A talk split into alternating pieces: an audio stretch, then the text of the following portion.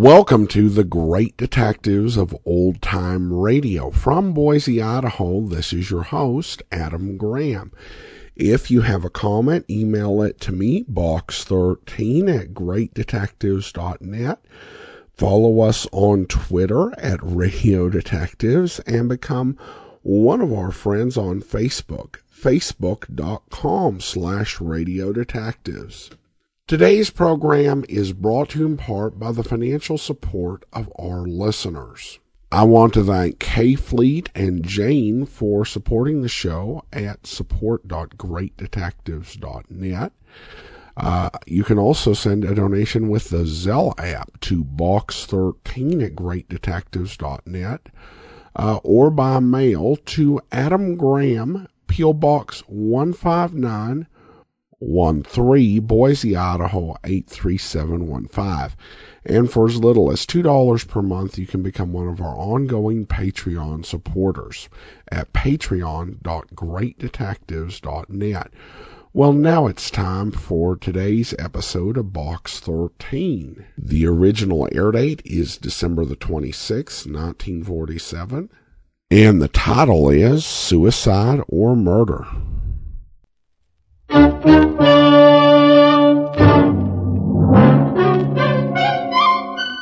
Box 13, with the star of Paramount Pictures, Alan Ladd, as Dan Holliday.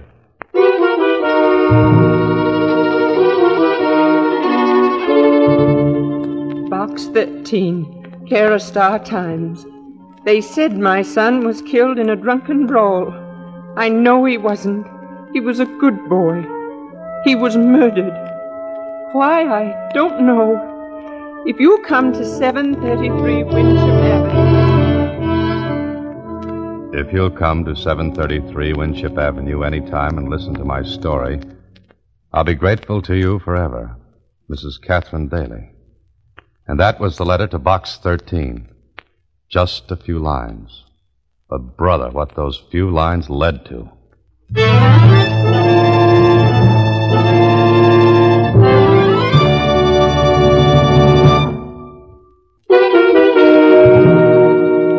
And now, back to Box 13.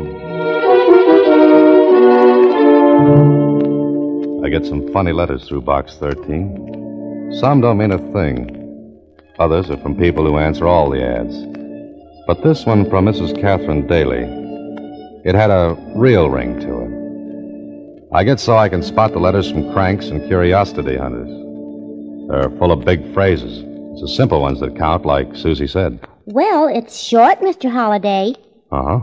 What are you going to do about it? Well, what would you do, Susie?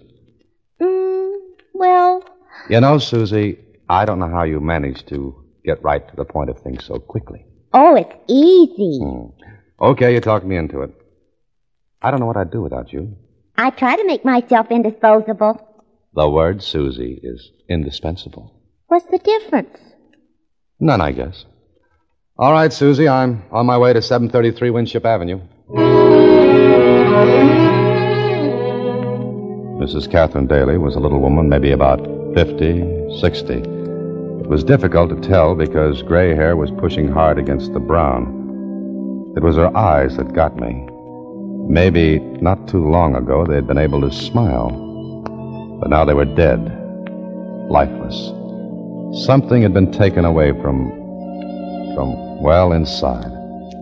She led the way to a little living room, furnished cheaply but neatly. She sat down, pointed to a chair for me, and then... Are you serious about that advertisement, Mr. Holliday? Well, yes, I am, Mrs. Daly. I haven't any money. That is, not much. I can afford something, if it's not a whole lot. Oh, now, look, Mrs. Daly, I'm a writer, and sometimes Box 13 leads me to a good plot. You see, I don't take money because I get... paid very well for the stories I get. You see, I used to be a newspaper reporter. Newspaper reporter? Anything wrong with that, Miss Daly? Arthur, my son, he was a reporter. Oh? What paper? The Evening Record. Your letter said that your son was killed. He was. They said he was drunk, that he got into a fight in a cheap saloon. Arthur was never drunk in his life, and he hated fighting. Daddy's picture on the table? Yes. In uniform. That's the Distinguished Service Cross, isn't it? Yes. Okay, Mrs. Daly, start from the beginning. Tell me how you want me to help. I'm sure Arthur was murdered. Murder's a tough word, Mrs. Daly. Tough to say and tough to prove. But for a week before he was killed, he kept telling me that we could get out of this house soon, that he was going to make a name as a reporter. But he didn't tell you why? No. Then, the night he was killed, he got a phone call. From whom? I don't know.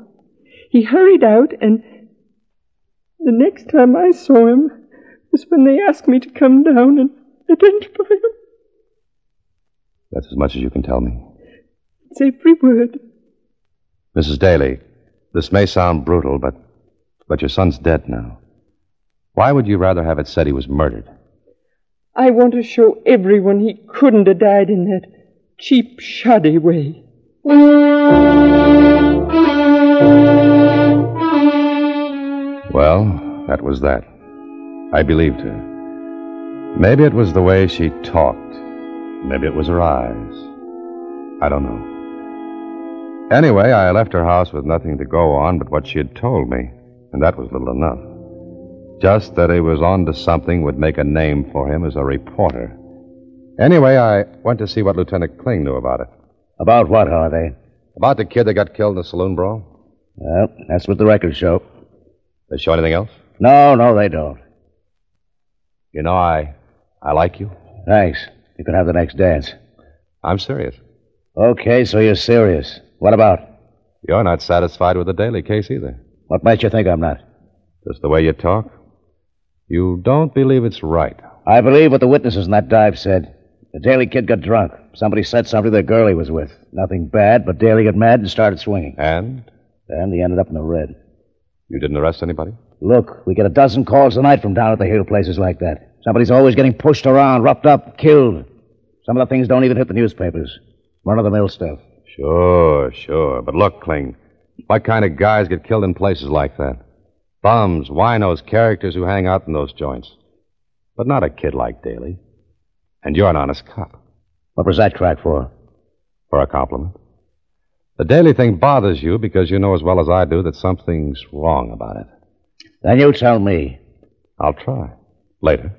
Now, look, Holliday, I'm not on the case anymore. Homicide's got enough to do without running down a fight in a saloon. But what? But I don't like it. You're right. I knew I liked you. Okay, I'll marry you in the morning. The place you want is 183 River Street. Oh, nice neighborhood. Right. The cops go in quartets down there.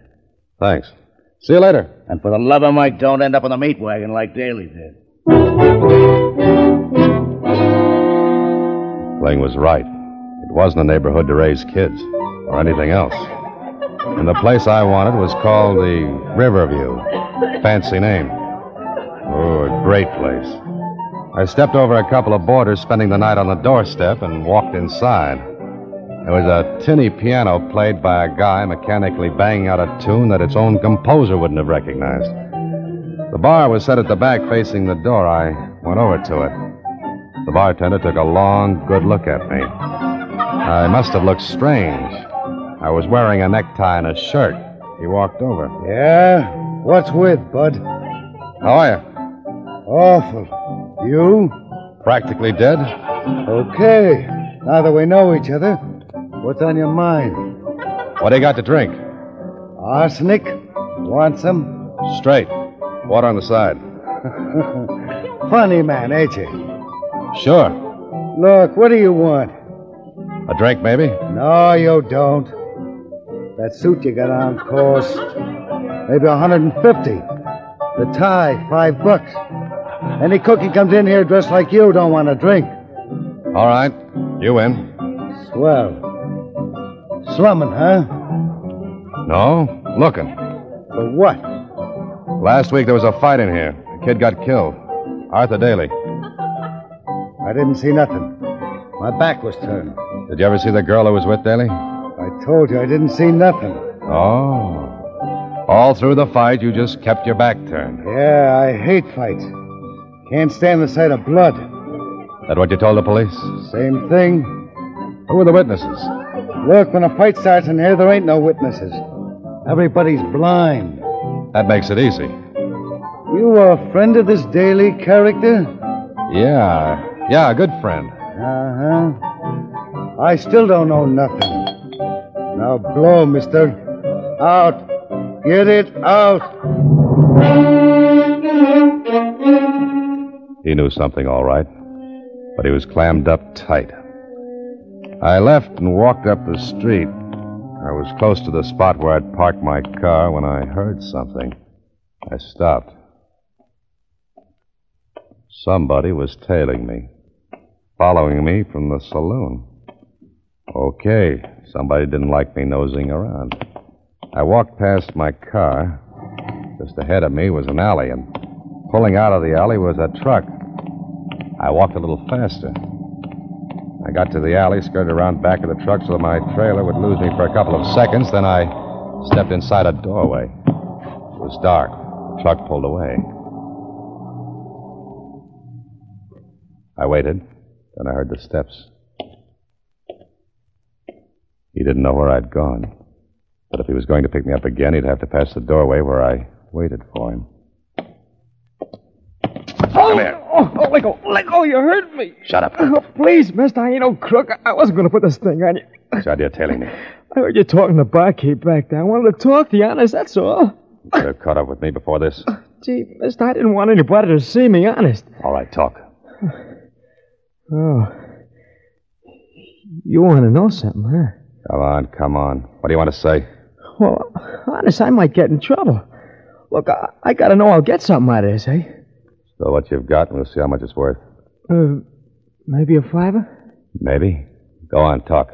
Look, I could get in bad trouble. You are right now. Oh, all right. Oh, all right, make it a $5. What do you know about Arthur Daly? I saw the fight. I saw the whole thing. Did you tell the police? Me? I don't get nothing to do with the cops. All right, tell me. This guy that was bumped, he didn't start the fight. Who did? A pug. Ex-pug named Billy Connor. The Daly guy didn't have nothing to do with starting it. It was a frame. Was Daly drunk? No, he had one drink. The girl slipped something in it. I saw her. She was a good looker, so I was watching her. Do you know her? Me? Me know a thing like that? Nah. All right, well, here's your $5. Now keep your mouth shut, understand? Oh, sure. Maybe you'd like to know something else, huh? What? Oh, mister, it ought to be worth something. All right, here. Oh, thanks. You ain't been out of the joint down the street more than a couple of seconds when the barkeep goes to the phone. So? I heard him tell somebody that you was nosing around. Mister, something tells me that you're in bad trouble right now.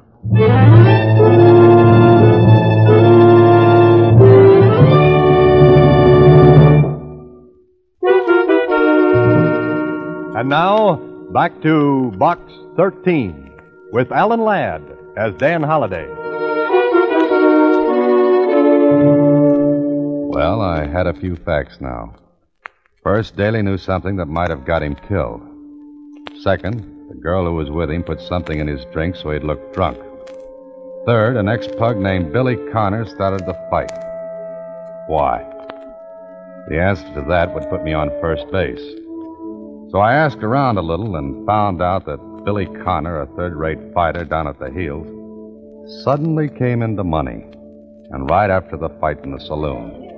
I found him in a second-rate nightclub. You the guy that wants to see me? If you're Billy Connor, I'm the guy. Who are you? Knowing that won't make any prettier. Oh, you're a smart boy, huh? Maybe. But you're not acting smart. What are you talking about? You're making too much splash, Connor. The boss doesn't like it.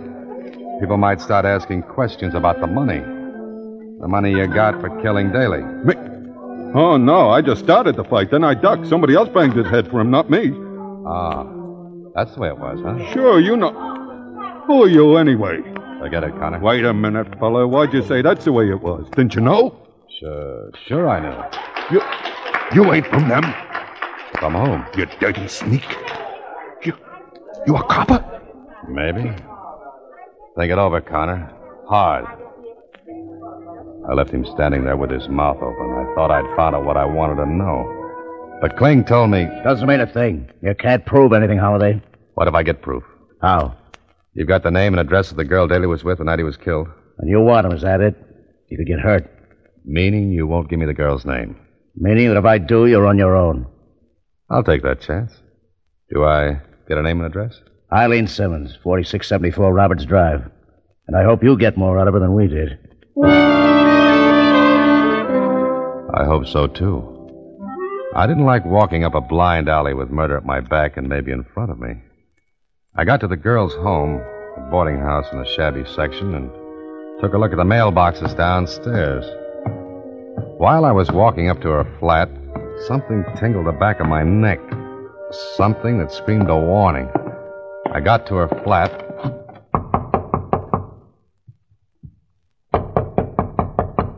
She didn't answer. Then I smelled it.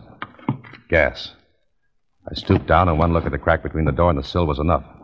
It was stuffed with newspapers. There was only one thing to do.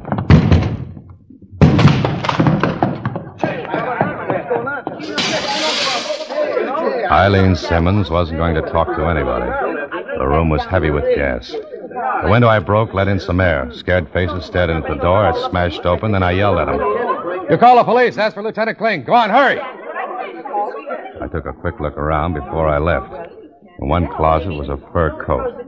And from what I knew about fur, this one took money to buy.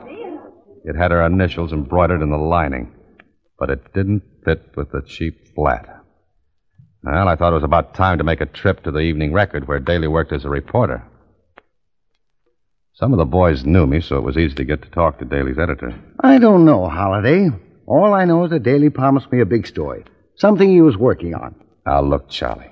Any idea what it was? None. The kid was close-mouthed. Oh, but you must have some idea. Didn't he give you any hint? Just that it was big and would blow off the top of the building when we printed it. How long did he work for you? Oh, about 6 months, no more. What big assignments did you give him? None. Routine stuff. He didn't have enough experience. Just out of journalism college when the war broke. Mm-hmm. Went through it. Then served at the war trials in Germany. And in the 6 months with you, there wasn't anything important enough to get him killed, huh? No, there wasn't. Oh, let's see. We sent him on a routine assignment to San Carlito and... San Carlito? What's that? Just one of those little islands in the West Indies. The paper's doing a series on Latin American neighbors, and we... Anything there that might have been the big story? You mean what he was talking about? Yeah, that's it. How long after he got back did he begin to talk about the something big? Hey, just about the same day he walked in here. Where's his desk? Just outside this office. Oh. All his stuff in there? Well, most of it. We were going to send it to his mother, but, well, you know how things are. It was too soon. We figured we'd wait. Come on, let's take a look.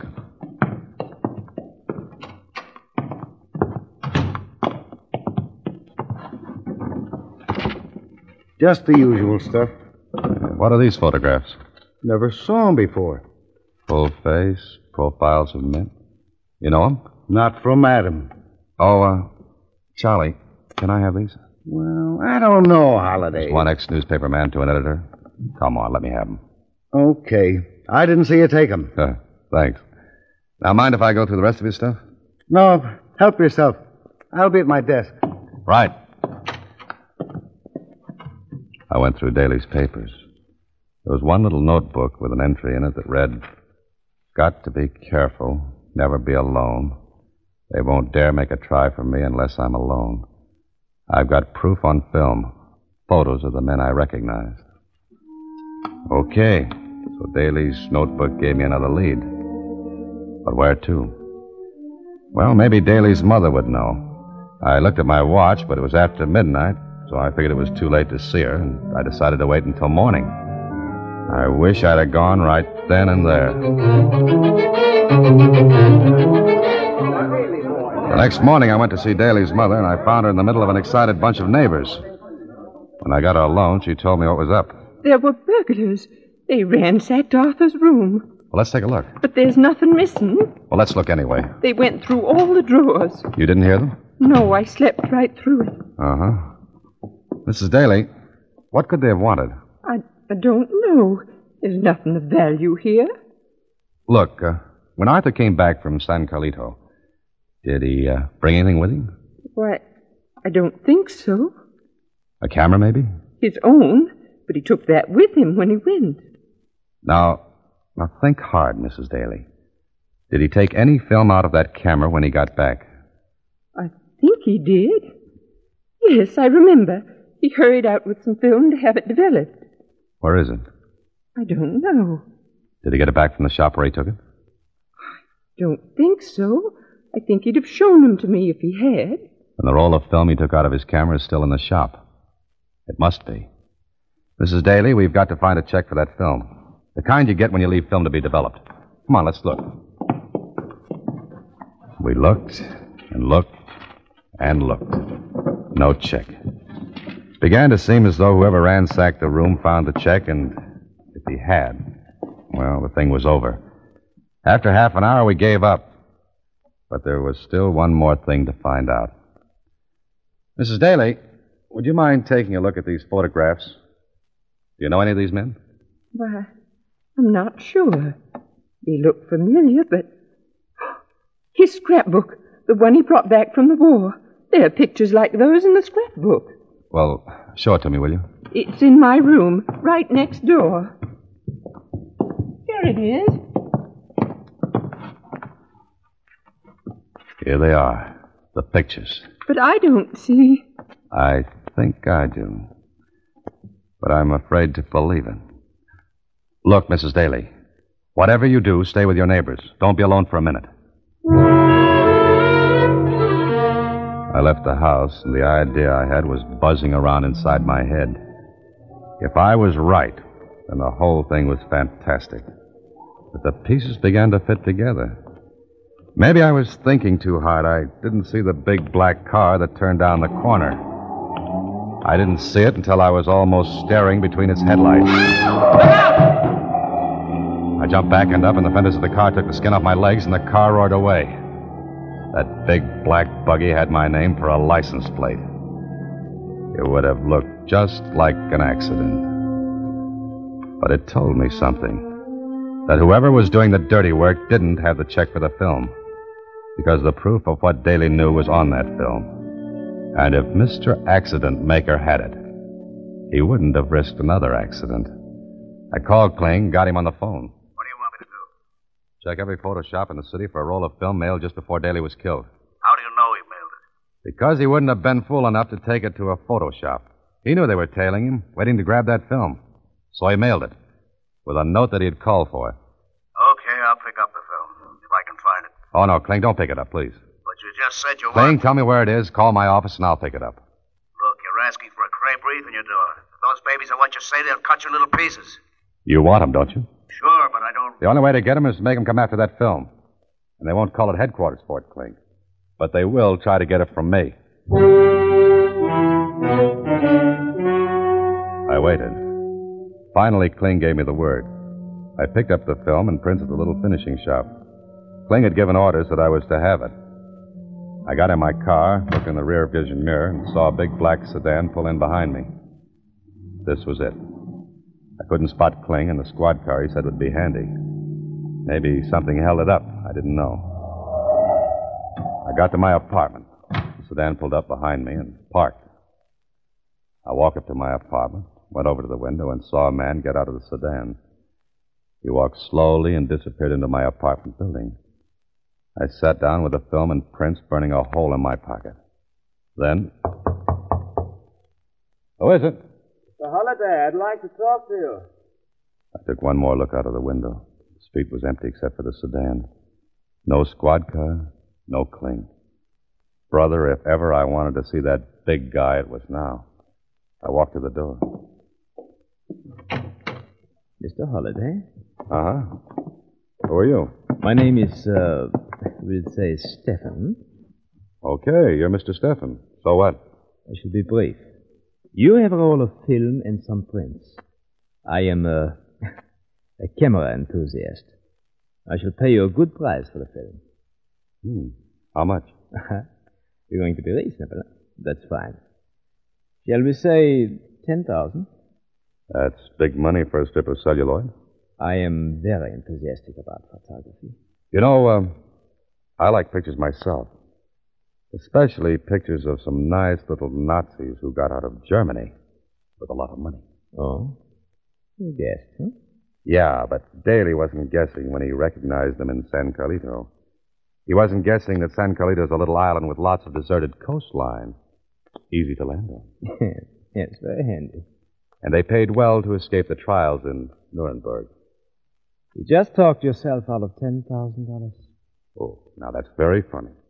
You would have killed me anyway, as you killed Daly to keep him from spreading the story. You're so right.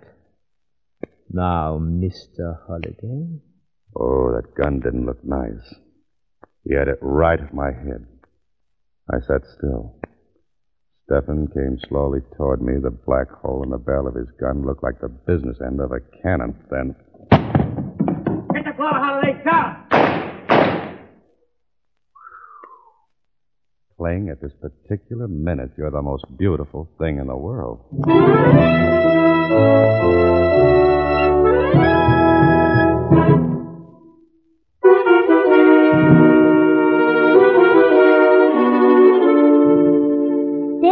Mr. Holliday? Well, at that moment, Susie, Lieutenant Kling landed and took over. Sorry I drew it so close, Holliday, but I had to let Stefan talk a while. Yeah. But by the way, where was that squad car? There wasn't any. The squad car would have scared Stefan away. I had to make it look safe. The boys and I were right next door. Had been for an hour. Now, he tells me. Well, it's up to the Federals now. We're clean on this end. Gee, I sure... Oh, Mr. Holliday, you might have been killed. Oh, it's okay now, Susie. It's all over. But you might have been killed. And I like this job so much. What'd I say? Very funny, Kling. Nothing, Susie, nothing. Good night. Next week, same time, Alan Ladd stars as Dan Holliday in Box 13.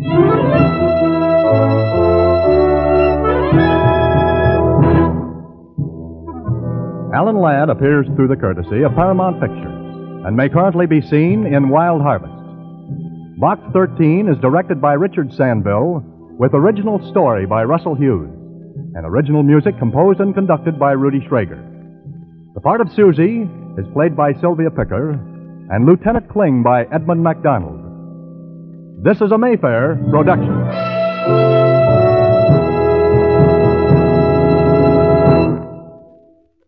Welcome back. Well, it's an interesting episode just to see the degree to which Dan and Lieutenant Kling worked together in this one. And Kling just had some great lines, you know, just the king of the sarcastic comeback. I think Faraday could definitely take some lessons from him. All right, I want to go ahead and thank our Patreon supporter of the day. I want to thank Harold. Harold has been one of our Patreon supporters since September of 2017, currently supporting us at the Master Detective level of $15 or more per month. Thank you so much for your support, Harold. And that will actually do it for today. Join us back here tomorrow for It's a Crime, Mr. Collins. And then next Monday, another episode of Box 13. In the meantime, send your comments to box13@greatdetectives.net. Follow us on Twitter at Radio Detectives and become one of our friends on Facebook, facebook.com/Radio Detectives. From Boise, Idaho, this is your host, Adam Graham, signing off.